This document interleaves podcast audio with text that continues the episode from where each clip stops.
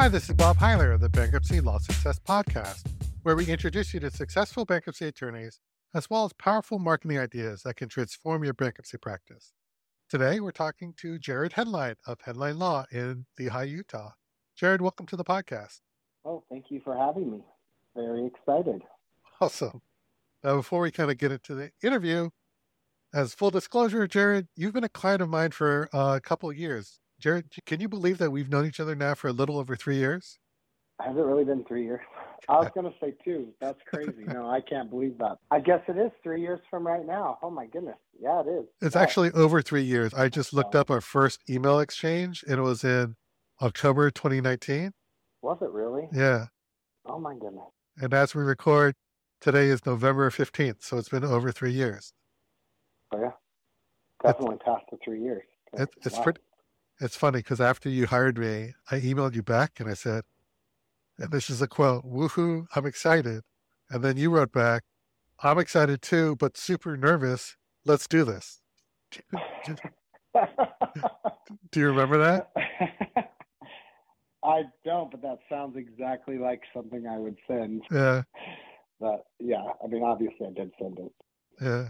So I went back into Pacer and I did a search.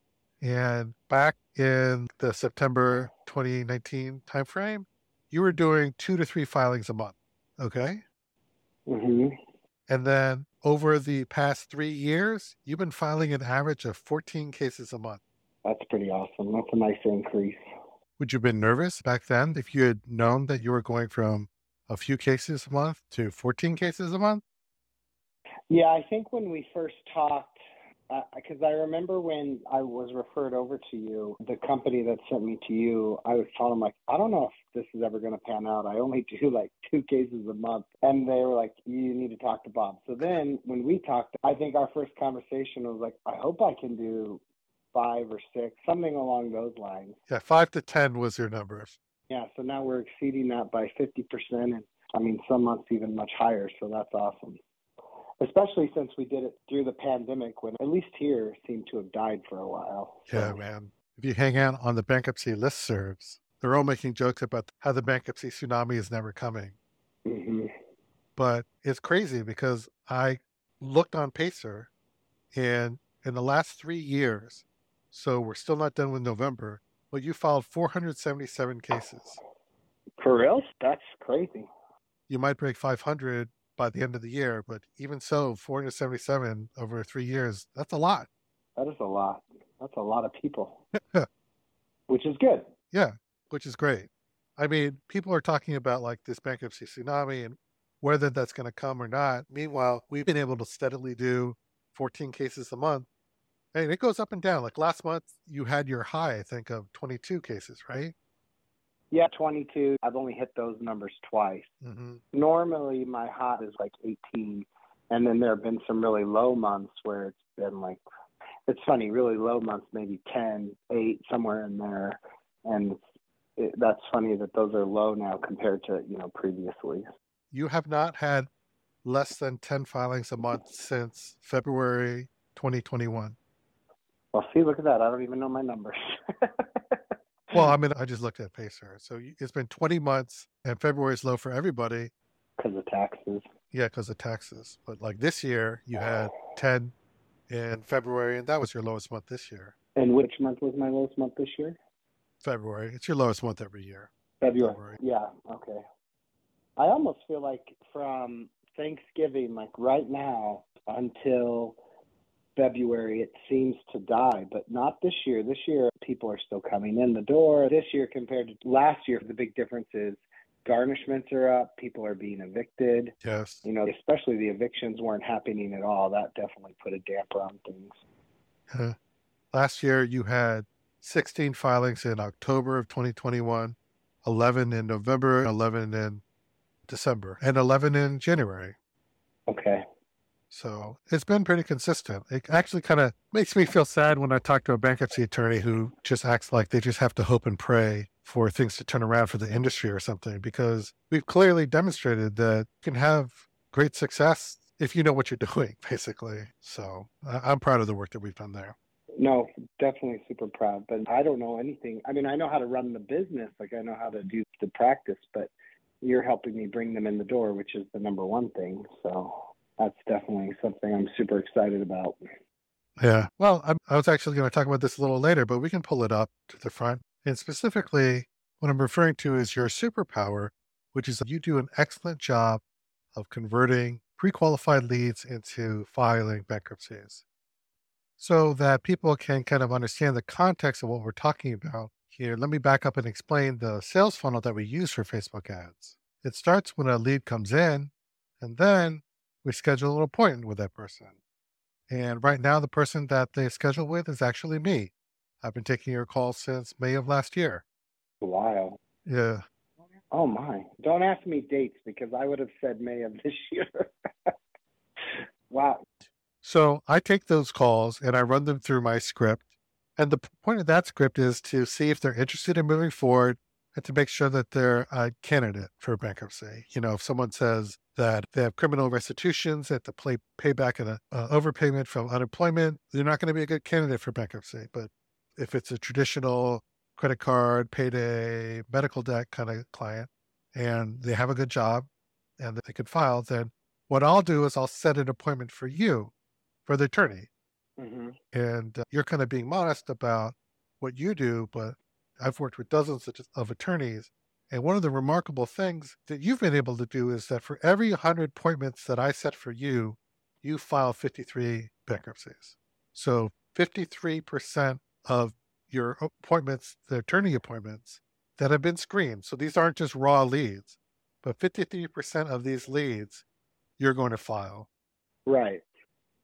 And what I don't know if you're aware of is that this is an extremely high number, that many attorneys that I've worked with and gotten fired from only close 10 to 20% of them. So you do have a gift. Oh, wow. Well, thank you. So it's funny because you said that. Uh, I was like, only 53%. Like, that's what first thing happened in my mind. I was like, oh, it's only, but it's nice to know that's like, you know, five times, four to five times larger than most people are doing. Yeah. But it's almost like I expect every now and then we'll get a case that'll come through and I'll talk to them and maybe have a $10,000 refund coming to them. Mm. They're not going to file. They're going to wait.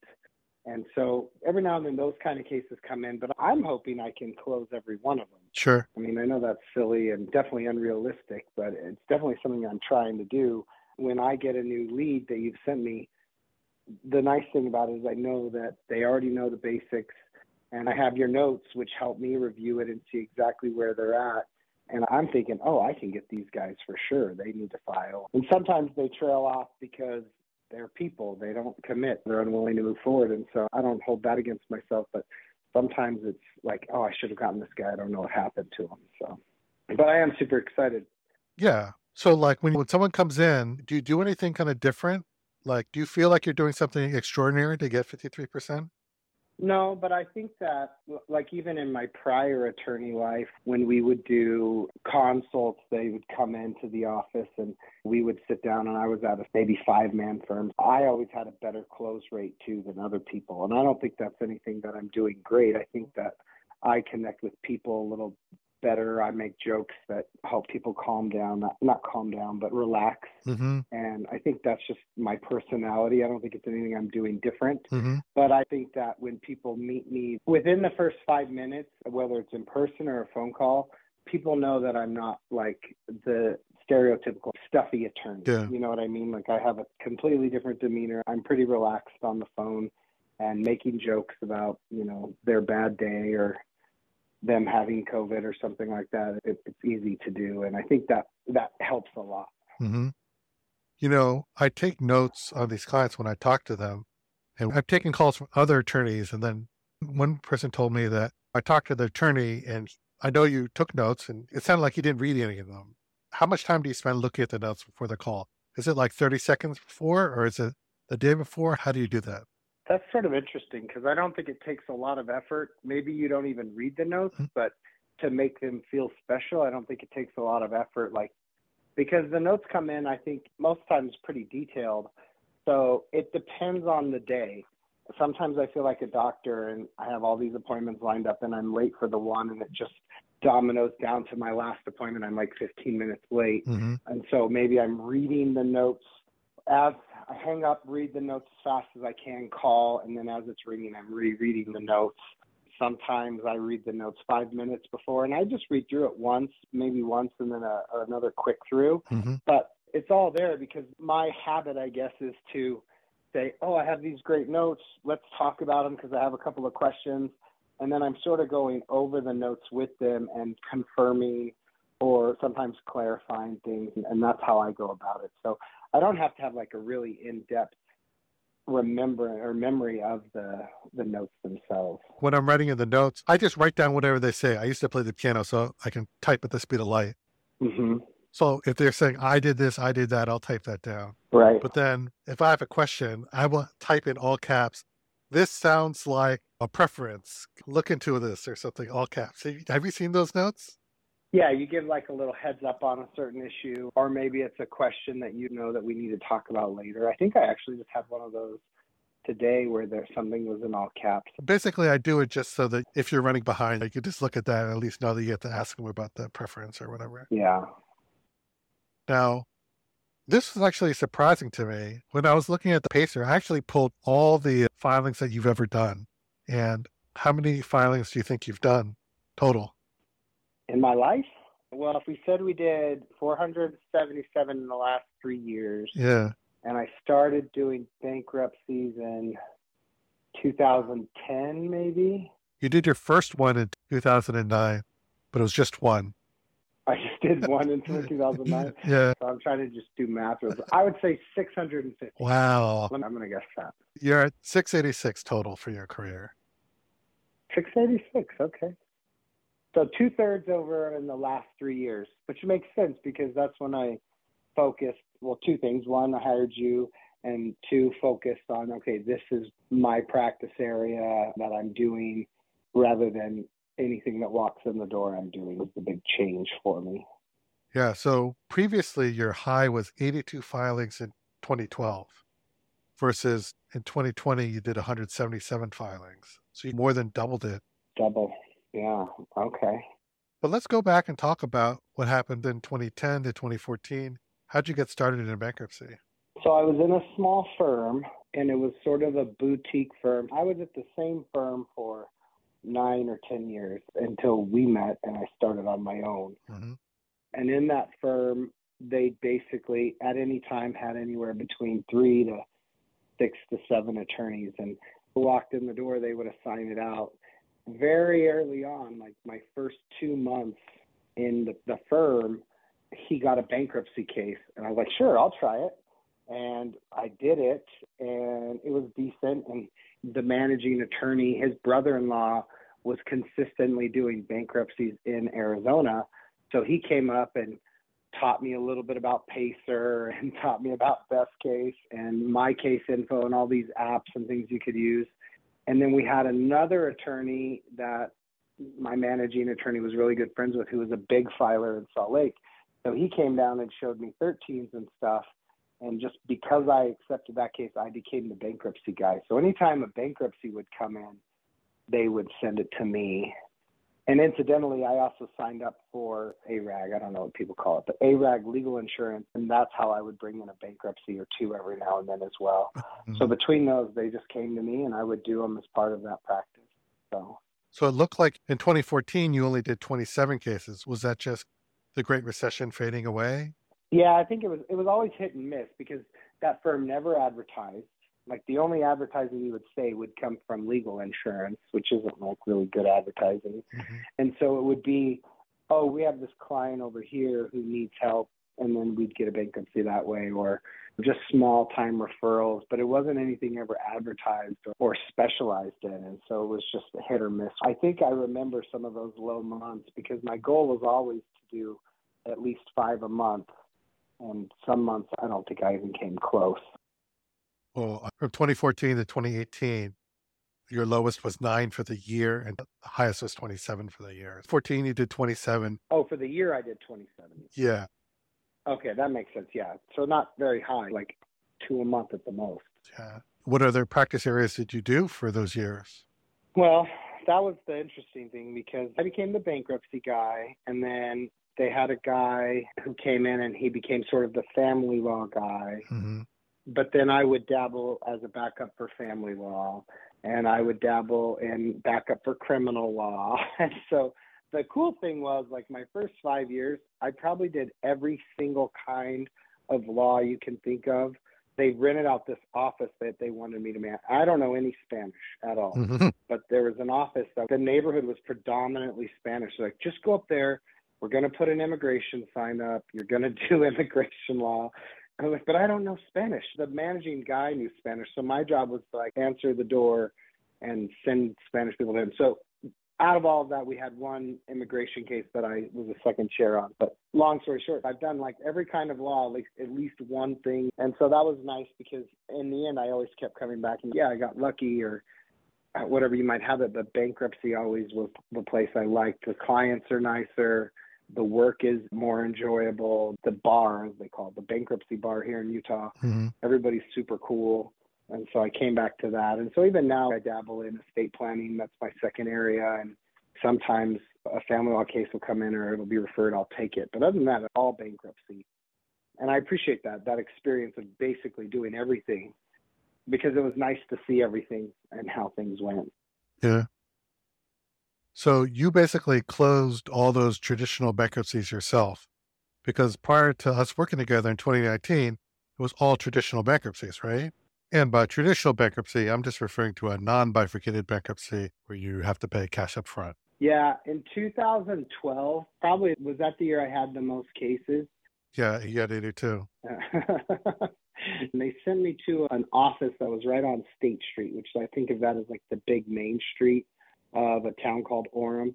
And that's a big city. And so people would drive by and they would just come in the door. And so that helped increase traffic for that. Hmm. Isn't Utah kind of the birthplace of bifurcation? Because BK Billing started in Utah. Yeah, I think the nice thing about Utah is it's very entrepreneurial. You have attorneys who are good attorneys, really good businessmen, and coming up with ideas. And so I wouldn't be surprised to know that. I mean, I know the one big case is out of Utah. And so, yeah, I think people are always trying to find an edge on the competition here. And I mean, on counter mm-hmm. that, you have a couple of attorneys who when an attorney finds an edge, they try to squash it as fast as possible by reporting them to the proper authorities or whatnot. Yeah, exactly. So you actually have sold dozens of traditional non bifurcated bankruptcies, and now you've sold hundreds of bifurcated bankruptcies. What do you think the biggest differences are just in dealing with a client, how easy it is? How would you compare them? Well, I was nervous about doing zero down bankruptcy. Yeah. I was like, that seems like a really bad idea. You know, I heard about this guy over here and it didn't turn out too well for him. And that took some educating and stuff like that to get on board. And I actually had pride in, I don't know if you call it salesmanship, of being able to get clients without having them do a zero down case. Like, hey, you got to pay me in full. Mm-hmm. How can we get that? And so that was something like I liked. I enjoyed that.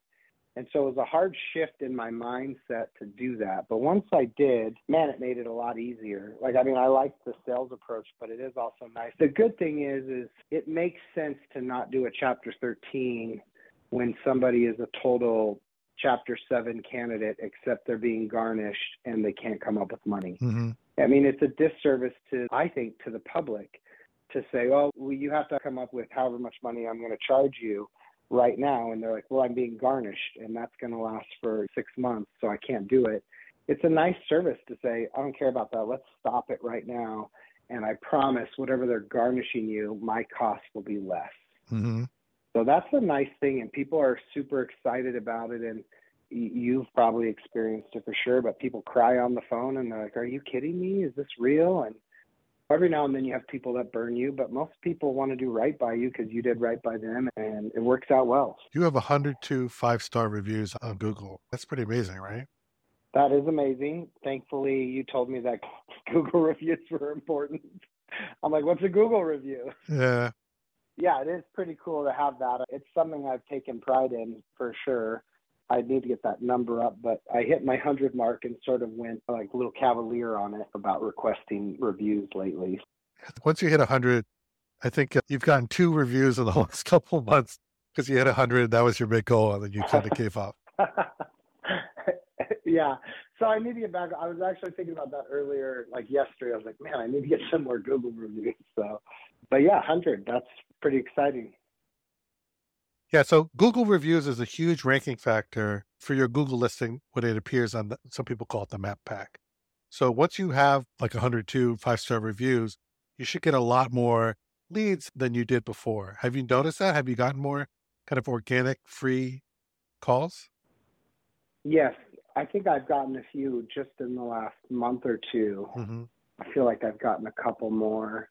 And the only w- reason I know that is because they'll call into my number, which goes to a call center, and then they'll schedule it. Now, I'm used to them scheduling appointments for other things, but when a new bankruptcy comes on, I'm like, what? How's this here?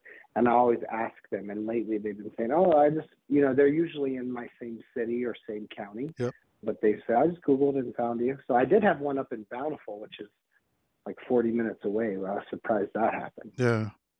Well, there's no bankruptcy attorney in Bountiful, so Google just kind of looks until it finds another bankruptcy attorney. Oh, okay. So that's probably how that happened. But you can get more organic bankruptcy leads when you have 102 five star reviews. Yeah, I mean, you don't need 100. I mean, it's great that you have 100, but even just breaking 10, you're going to see a significant improvement. So that's cool. I was pretty excited when I got, I remember my first one and my 10th one yeah. and my 50th one. Yeah. And then I was like, I was like, okay, next is a 100. And then, but when I feel bad about myself or, or when my mom's mad at me, I just send her the link and be like, hey, mom, look, I'm not that bad. You texted me when you got a 100. You were very happy uh, about that. Yeah, I was very excited about that. Yeah, I was excited too. So when it comes to the traditional bankruptcy, one of the big differences is because they need to come up with the cash, and a lot of times they can't come up with the cash, then you just close a much lower percentage of people. So, like with a zero down bifurcated case, uh, so, someone who can afford to make payments over the next year, and any of those people are going to close. So, like the close rate, if you get people on the phone, the close rate's like 80% for them to move forward. But with traditional bankruptcies, when you were meeting with people, were you seeing anything close to an 80% move to the next step rate? Mm, probably not that high. It's, it's hard to know the percentages. What we would do is I would put them on an automatic draft payment plan. Mm-hmm. And I think after like a month, they'd get sick of it and find like a relative to pay it all for them. so that's the difference is a relative used to pay a lot like for bankruptcies all the time moms and dads aunts and uncles even siblings but now i rarely see that it's the people themselves which is i think probably how it should be taking responsibility for themselves but that'd be a big difference but the close rate was definitely much much lower but even if you did it like somebody's like i'm definitely going to go through you well then you have to drag them out as they make these payments to try to come up with the money you would lose quite a few of them in those months as they're making the payment. Something would inevitably come up where they're like, why did I want to do bankruptcy? And it's almost like they need that pressure to do that. Mm-hmm. Plus, those people would often view the payments they had made to you as a refundable bank deposit, and they would then come back to you to the Bank of Jared headline and try to pull out their cash. Well, I mean, that happened, right? To you too, right? Yeah, yeah, no, that would happen. That would definitely happen. Our agreement said something along the lines where we would keep the first because by signing them up and starting to work with them, it would take one hour or two. So, say you can't get the first 250 back or something like that. Yeah. Okay. Well, switching the topic a little bit to marketing, it's pretty remarkable that your previous firm did no marketing except pu- uh, putting an office by a busy street. And then you've now been spending your own money on marketing over the last three years. The reason I bring this up is that a lot of people kind of fear marketing and they fear that they're not going to get the money back. But you've consistently been advertising now for over three years. First, were you surprised at how much of a difference some marketing made for your bankruptcy practice?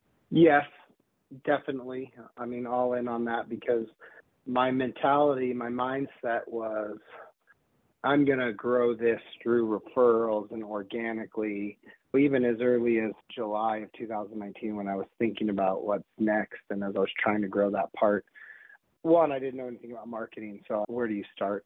And two, I just felt like that's a lot of money. I don't want to spend a lot of money and, and not get anything back for it. And, and I've had hiccups here and there, not with you, not with the bankruptcy marketing. It, it's been very consistent and I don't think there's been even a month where I'm like, well, that wasn't worth it. I don't think that's happened at all. It definitely has not happened at all.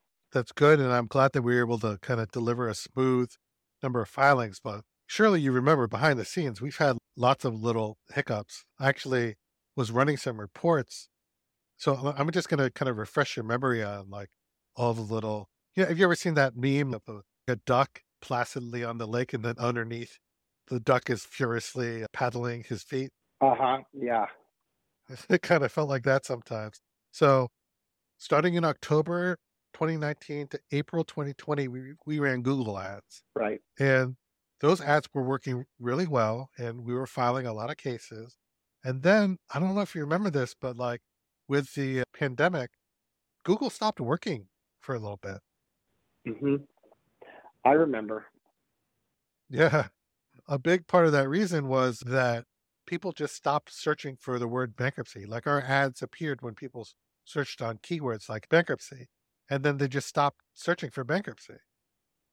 The only time they were searching was for like uh, LA Fitness shutdown. So they would search for LA Fitness bankruptcy, something like that. Uh-huh.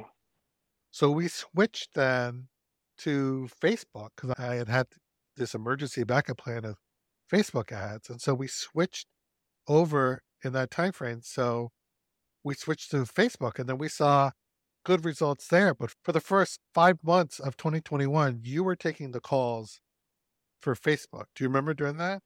Yep. I definitely remember that. Yeah. Because that must have been brutal because that, that's a lot of effort, right? Like you, you're doing the initial calls and you're doing the actual bankruptcies, right? Yeah. What it did was it took up a lot of time where you needed to be working on active cases. Yeah.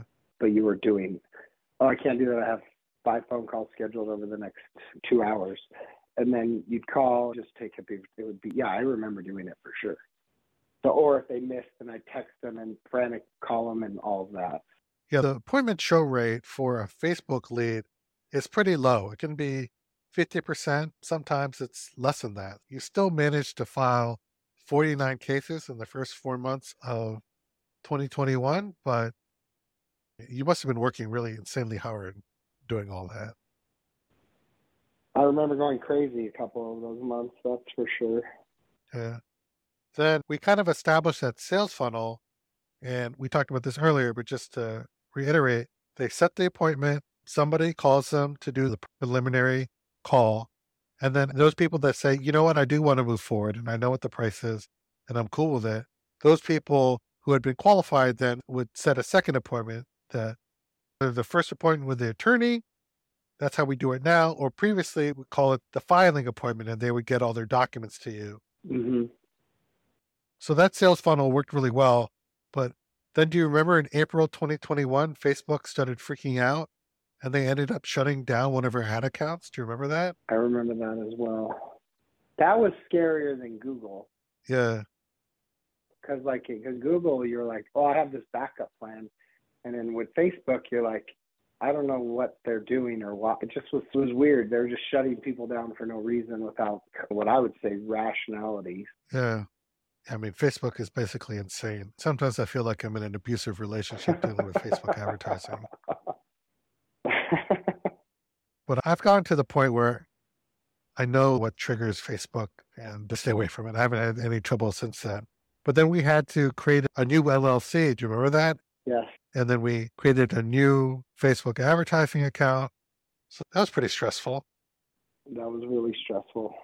But it worked out. You figured it out. yeah. I was just clicking buttons where you told me to click buttons. Yeah.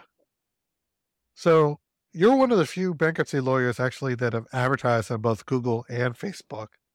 How would you characterize the difference between a Google lead and a Facebook lead? well, right off the bat, the biggest difference is urgency on our part or on my part or whatever you want to say. Because if a Facebook lead, they sort of reach out, they schedule the appointment when they want to talk to you, and, usually that's within a couple of days. And I get emails all the time where they've rescheduled or they've canceled or whatnot. But there's not like an urgency. Whereas if you get a Google phone call, I think there's a lot of pressure. You have to answer the call and you have to talk to them immediately. And then if you miss, miss that phone call for whatever reason, there's like high pressure text to try to call them back, you know. So that's number one. I think there's a big difference because when they're on Facebook, it's sort of almost funneled only to you and they schedule that and it's not like they're out there searching. Whereas Google, just like I do when I'm Googling someplace and it comes up with like five, ten results or whatever, I call the first or the one that I like. They don't answer, then I'm like, oh, fine, I'll call the next one. And so I think that's the number one big difference. And then the number two big difference, I don't understand how Facebook works. Like, I don't get all of that stuff, but it seems to be for a Google person, there's less numbers. And as we've talked about this before, you've talked to, with me about it before. With a Google person, they have to think, oh, I'm really in big trouble. I need to file bankruptcy. Let me look up somebody who can help me. Mm-hmm. Whereas in Facebook, I don't know what they're searching on their computers. I know that Facebook's always listening, it appears. So maybe they have a conversation with their mom or their cell phones or whatever. No, no, no, that's an urban myth. They're not doing that. oh, that's not real? Oh, I swear it's real. So maybe they've searched something. I don't know how the whole dynamic works, but they ne- not necessarily have thought bankruptcy is my answer, but then they get an ad that says, have you thought about bankruptcy? Mm-hmm. And so then it sort of brings in more people. And then through the phone call and through the advertisement, they're prepped a little bit more. Mm-hmm. So I think that Google, they know they have to file bankruptcy, they're ready to go but that creates that urgency. Whereas Facebook, I think you're getting uh, more of a funnel, and when they come in, it's funny because they're obviously if somebody shouldn't file bankruptcy, I tell them and I say this is a bad idea, or here are other options, whether they include me or not. You know, we give them those options. But it seems to be most of these people could really benefit from bankruptcy. Mm-hmm. Yeah. The other big difference that I've noticed is that so Google Lead tends to be more upscale. So there's more chapter 13s. Have you noticed that? Oh, I haven't noticed that, but I could see that. Yeah. And their income tends to be higher. So they're going to be more likely to qualify for a zero down seven where you need to make a certain income requirement. Mm-hmm. Whereas on Facebook, you tend to get more people that, that don't qualify on an income basis or maybe don't even have a job. Yeah. But on a side note, I will say that whenever I talk to a lead that has no income and no job. I continue to be shocked by the number of those people that I continue to listen to them. And then at the end, I say, Do you perhaps have a family member or a friend who'd be willing to pay for it? And then you could pay them back. And a much higher percentage of those people than I would have ever thought actually end up filing because a friend or a family member helped them out. So it's a tip I'll throw out there. No, I agree with you. I think it's definitely a high number. There seems to be a lot of unemployed and a lot of Social Security people. Mm-hmm. They need help too. I had a client way back, this must have been 10 years ago. She came to me and I remember her going over her situation and I thought, this lady's a mess. There's no way this is going to work out. Like, do I take the risk and take her as a client and help her, or do I just send her away. And I was really close to sending her on her own way, but it was a chapter 13 and her car got repossessed and she had kids and it was Thanksgiving weekend. And I remember her like just giving me this whole story and I, was like, I'm falling for this. I can't believe I'm falling for this. So I decided against my better judgment to help her. Uh, and I helped her and she was one of the best clients I ever had. She never missed a payment. So I find myself always trying to help people like they come and they're like unemployed or they have low income, like I, I feel myself reaching for them a little more than I would normally mm-hmm. because I'm always thinking, oh, is this another Monica? Maybe this is Monica again. And I always want to see the good in people. And I have to say, there haven't been a lot of Monicas over the years, but I always think of her and think, okay, this person's on Social Security. I'll give them a discount. We'll try to make it work for them. They usually make it work. But like I said earlier, there's always going to be people who take advantage. And but that is one thing we try to do is help them out. still. I've noticed that where particularly for the Social Security or SSD cases, that there's no way that a bifurcation financing company is going to qualify them So we've actually never talked about it explicitly, but clearly you have a soft heart and you're financing some of those cases yourself. Is that right? Mm-hmm. Yeah, I just use my LawPay and charge them a flat discounted rate once a month when their Social Security check comes in. hmm And how have those cases worked out for you? I think it's funny because I think Social Security people probably pay about 90 to 100%. If they're going to miss, they let you know. hmm They're pretty good, but a lot of the other in house financing, you know, where you get that feeling, you're like, I don't trust this guy. hmm And you still want to help them. So I'm not going to send him somewhere else. I'll just have him make payments to me. hmm My feelings have been uh, pretty dead on on that. Like, okay, that was a smart call. hmm Every now and then they surprise me, but if they surprise me, it's no harm done. hmm So, but most people pay and it, it works out awesome. Yeah, It's just slower, right? You just take it over time. sure. One of the big changes that the U.S. trustee program has made is that June 10th memo. And one of the big things was that you can't advance the filing fee. So we stopped doing that in June. But one of the things that I think has happened is that in the old days, you could have like a true zero down where people wouldn't pay anything. And I think there's like a 5% of the population where if you finance their filing fee and all their attorney's fees, they just will never make a payment, right? Yeah, You've had that, right? for sure. I've had that. So, Once the USTP forbade that practice, the very best we could do would be to have the court finance the filing fee. But in most cases, the client would come up with the filing fee. And I think that's really improved the credit quality of our clients. Have you gotten that sense? yeah, I think it changed a few things. I think it put pressure on them to say, hey, you're not getting a free lunch here. Like, you're going to have to work for it. Yeah. And so they know that up front. And so they're more invested. hmm And then as they make those payments, we see on the back end, we see, oh, look, they're really trying. They're really doing what they're supposed to do. And it's amazing. Sometimes I'll get a client, I got a client yesterday. I send them the text, say, don't forget your payments due to the court.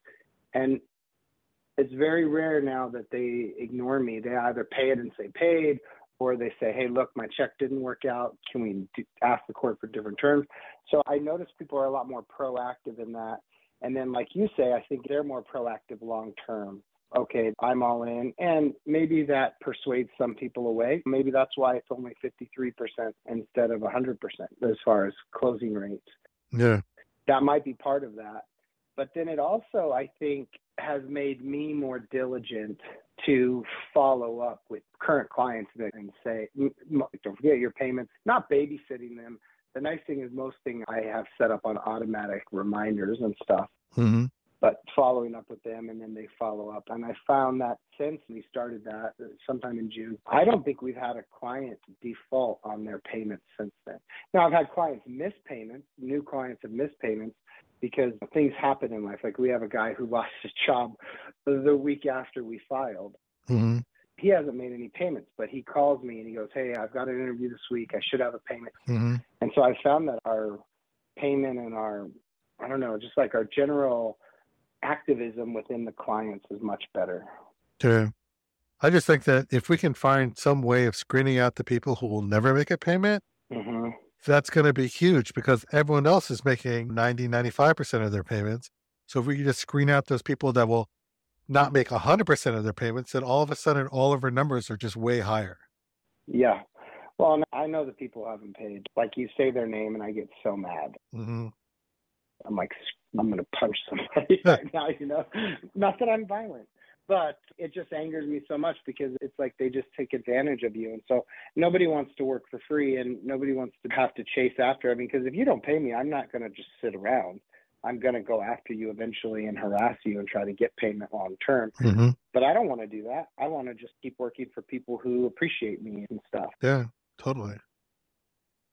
The other kind of huge change that the USTP made in that memo is where you have to charge the same price for a bifurcated zero down chapter seven as you do for a cash up front chapter seven. Before I ask you my question, I'm just going to state for the record that if you want to hear all 14 of the positions that the U.S. trustee program took in its June 10th memo, look at the previous podcast episode to this one and we go over all those things.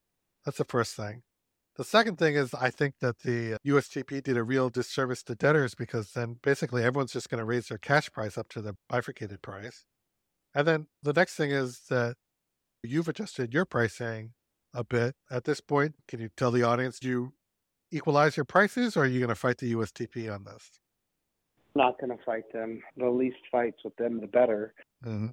But I think I've been undercharging on my bankruptcies for quite some time. There's a notorious firm in, I guess it's not the same town. Whoever's not from Utah, it's, a bunch of tiny towns pushed together. So everything's one big town. Mm-hmm. So there's one notorious firm here who their fees were always higher, like much, much higher than mine. Mm-hmm. And so I've been, always been undercharging. So I took this as an opportunity to review my fees. Sure. And look at how many hours everything was taking me and stuff like that. And price of gas increase and food, food and whatnot. sure, sure. And so I raised the pay up front and I think I lowered the overtime by a hundred dollars. Mm-hmm. I think ultimately I just equalized them and it's been good and I think it's probably more fair to me that way because I probably should have raised my fees a long time ago. Mm-hmm. One of the things that gets me really mad is looking at whether it's a USTP memo or a judge opinion where they're talking about the traditional range of fees. Because my sense is that for traditional bankruptcy, you're basically going into a debtor who's like in the middle of the desert of financial pain and you're asking them, give me all your money and I'll take you to the edge of the desert. Mm-hmm. Whereas in a bifurcated bankruptcy, you're taking that debtor, you're saying, okay, I'm going to take you to the edge of the desert, to the land of milk and honey. And once you get there and you're not paying these debts, then you'll be able to pay me back. And so naturally, the debtor will be able to pay more money to uh, an attorney who uses a bifurcated model than an attorney that uses a traditional model. I think that the traditional model is just the, the amount of fees that you get are just suppressed because you're kind of mugging a poor guy at, the, at his lowest point. Does that make sense? Yeah. I think it makes sense. And I think it's sort of a disservice to the public. I mean, that's what the statutes say, I guess. And so that's how they enforce it. Mm-hmm. But, you know, they have priority debts that survive a bankruptcy. They have different kinds of things that can survive. So it really doesn't make a lot of sense that the person that takes you, like you said, from the middle of the desert onto the end shouldn't be able to survive that. And that's how this came about is people just trying to help people mm-hmm. and work around this way. I mean, certainly it'd be nice if the Congress would just amend the bankruptcy code and allow for it eh, outright. Then you wouldn't have that. But I think I think it benefits the public to allow them to pay over time. Yeah. Especially like I said earlier, you look at a person who's being garnished we had a lady being garnished $500 a paycheck every two weeks.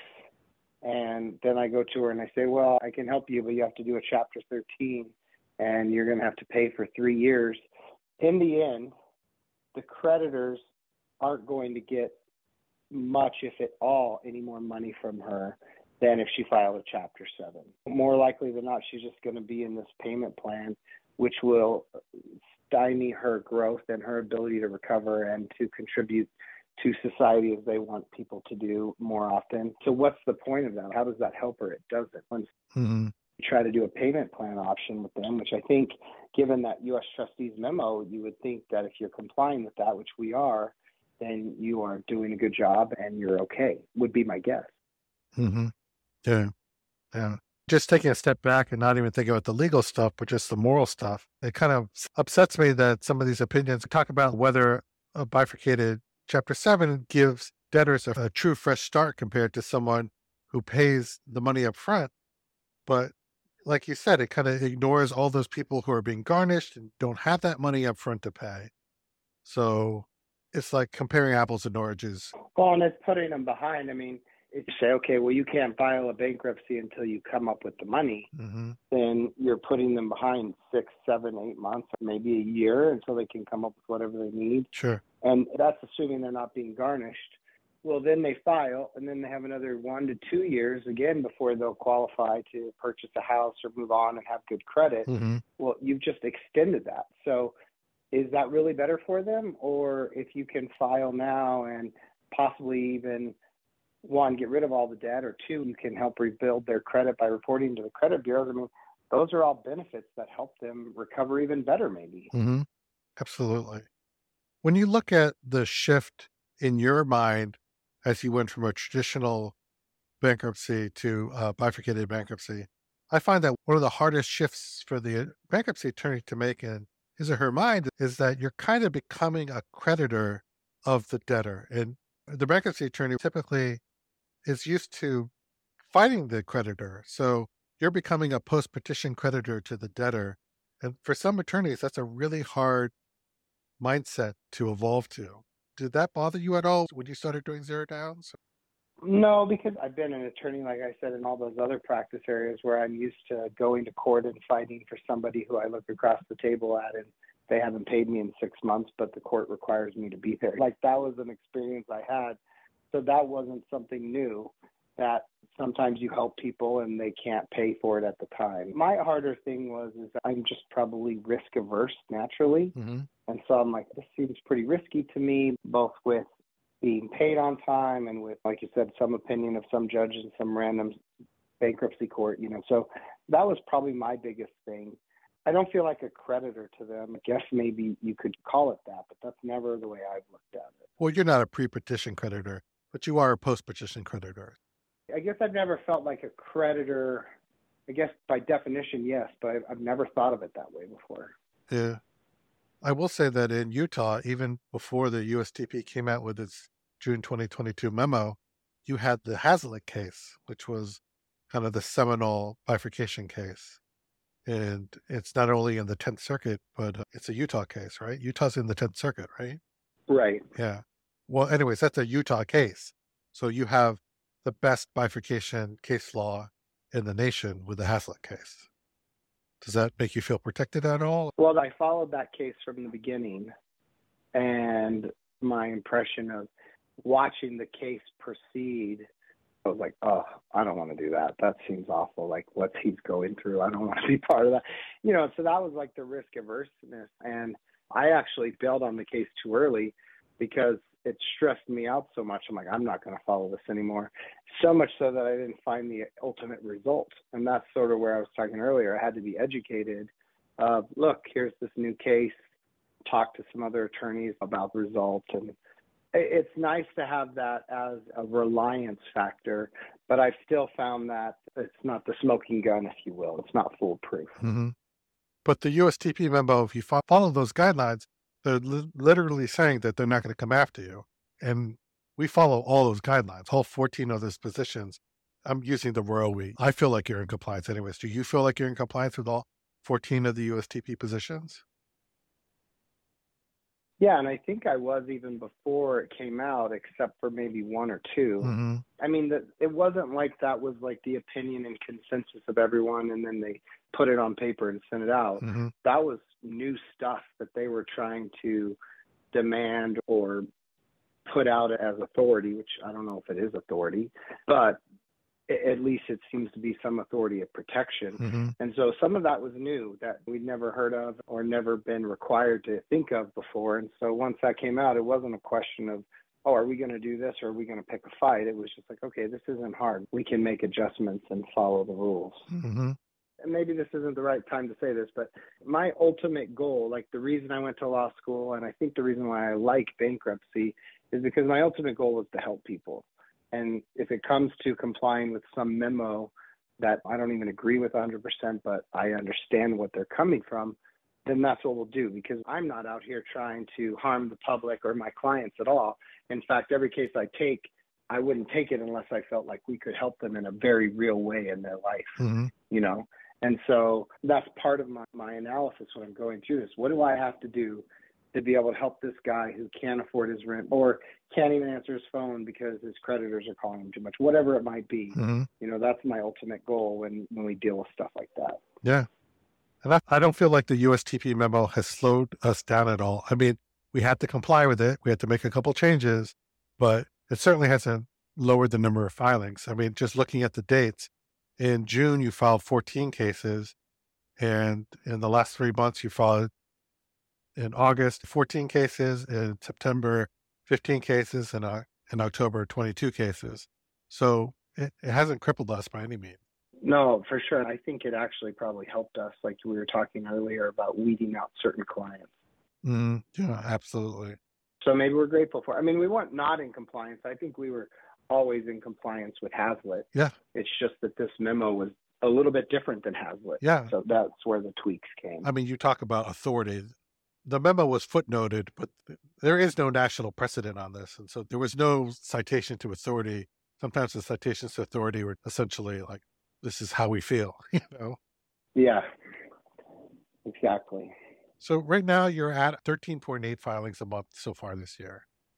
Looking forward, if you're comfortable talking about it publicly, what are your goals for your firm? Have you thought about that? Yeah, I've been thinking about it more and more. I'd like to do 20 no matter what. That's my in my mind goal. And then I think I have like a reservation where I breathe a little once I hit 10 in the month. I'm always doing an average in my head. Every time I file, I try to see how many I filed compared to how many business days have been in the month because mm-hmm. I'd love to file one per business day. And if I could hit that consistently, then I'd like to bump that up to 30 per month. One per day, one per business day.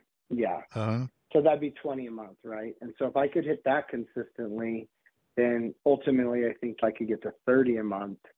Now, obviously, a lot of things have to change for that to happen, a lot of growth. And it's hard because I'm never like happy. I think you've said that or noticed that about me. Like, oh, you did this much. I'm like, oh, I could have done more. Like, that's sort of it. Uh-huh. But I also find myself being complacent a lot of times, not stretching myself to do more. And that's sort of the part where I think I'm hoping to hit in 2023 is how could we bring this up higher going forward? And is that more marketing and better closing rates, a combination of all of that? How can I do that? But long term, I'd love to do 30 and bring in somebody else to help work for me and help. It'd be nice not to have to do 341s on a Friday. Yeah. That'd be great. they always do 13 341s here on Fridays, so I'm ready to be done with that. how much help do you have? Because what I can tell, you don't have much help. You might have some paralegal help, but no attorney help. Is that right? I have zero attorney help, and I have a stay-at-home mom that I just hired who was bored, and she's awesome. She's really awesome.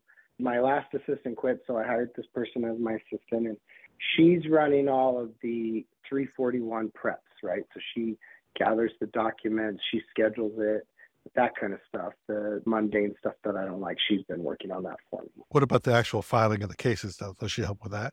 Nope, all me. Yeah. I do all the filing, all of the client contact, all of that. Have you thought about giving up any of that work? I think I could. I don't think it's time yet. Like she's still learning. I mean, she just started a month ago, so she's still learning some stuff. Uh-huh and she's only working about eight to ten hours a week. I could easily bring in somebody to do a lot of this work to yeah. ease the burdens for other things. I'm not really asking if your assistant is ready to pick up the volume. I'm asking if you're ready to let it go. Have you thought about that? Well, that's the other part of it. I don't know that I could do that. Like, I think I could if I was very hands on the first few months to make sure things are going smoothly. Mm-hmm. Okay but yeah, that's probably where I'd be at. Yeah. Well, just circling back to the top of this interview, you started with two to three filings a month, and now you're filing an average of 14 cases a month. The two big changes that you've been doing is the first one is that you've been doing bifurcated chapter sevens. So, my question to you is what would you say to either yourself in the old days or to a new attorney who's considering zero down, what would you say to them about doing bifurcated sevens?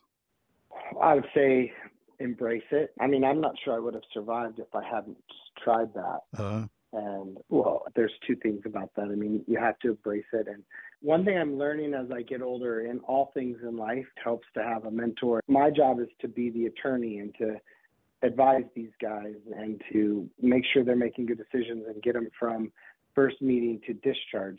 But I have no idea how to do advertising or anything like that. So I would say find somebody like find Bob. Uh-huh. And as long as you're not in my area, he can help you. Uh-huh. Uh, so use Bob and don't be afraid of it. And I will say the impression I get is that the number of attorneys who have been doing this have increased quite a bit since I started doing it as well. Mm-hmm. I think it is the way that you're going to have to do it to be successful, especially as we come out of. We're not in a pandemic. I guess you were saying that some people are calling it the bankruptcy tsunami or whatever.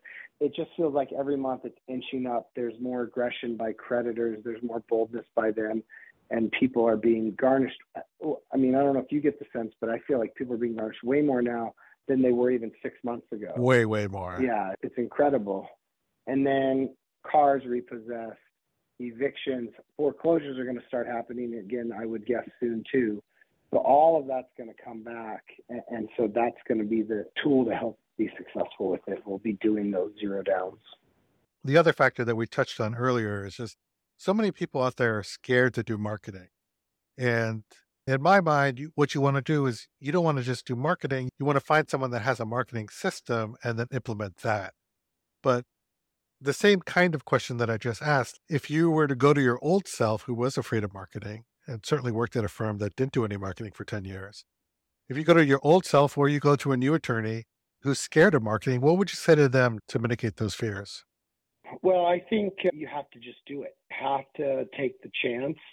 Everything is risky and looking back on it, my idea was so dumb that, oh, I'm going to just do this organically and people are going to refer to me. And I mean, I was probably getting one or two referrals at most a month. And that's just a referral, not a filing. Mm-hmm. It's exponential growth by marketing. Mm-hmm. Yeah, I could have maybe survived and would have been awful. And maybe right now I'd be finally up to 10 cases. But instead, if you look at those three months, which are sort of busy months, August, September, October of 19, there was no pandemic. That was normal stuff. That was my peak, right? And then we started advertising. I think we started in October, right? Or November. I can't remember. But we immediately started, and I think within two to three weeks, I had matched what I was already doing. Mm-hmm. And that hit the nut, if you will. It covered that. Mm-hmm. And then it was more and more was going. And so more cases were coming in. And so it changed everything. I couldn't have done that marketing. Like I was saying, I'm the attorney. I can't go on Google and try to figure that out. That would take me so many hours.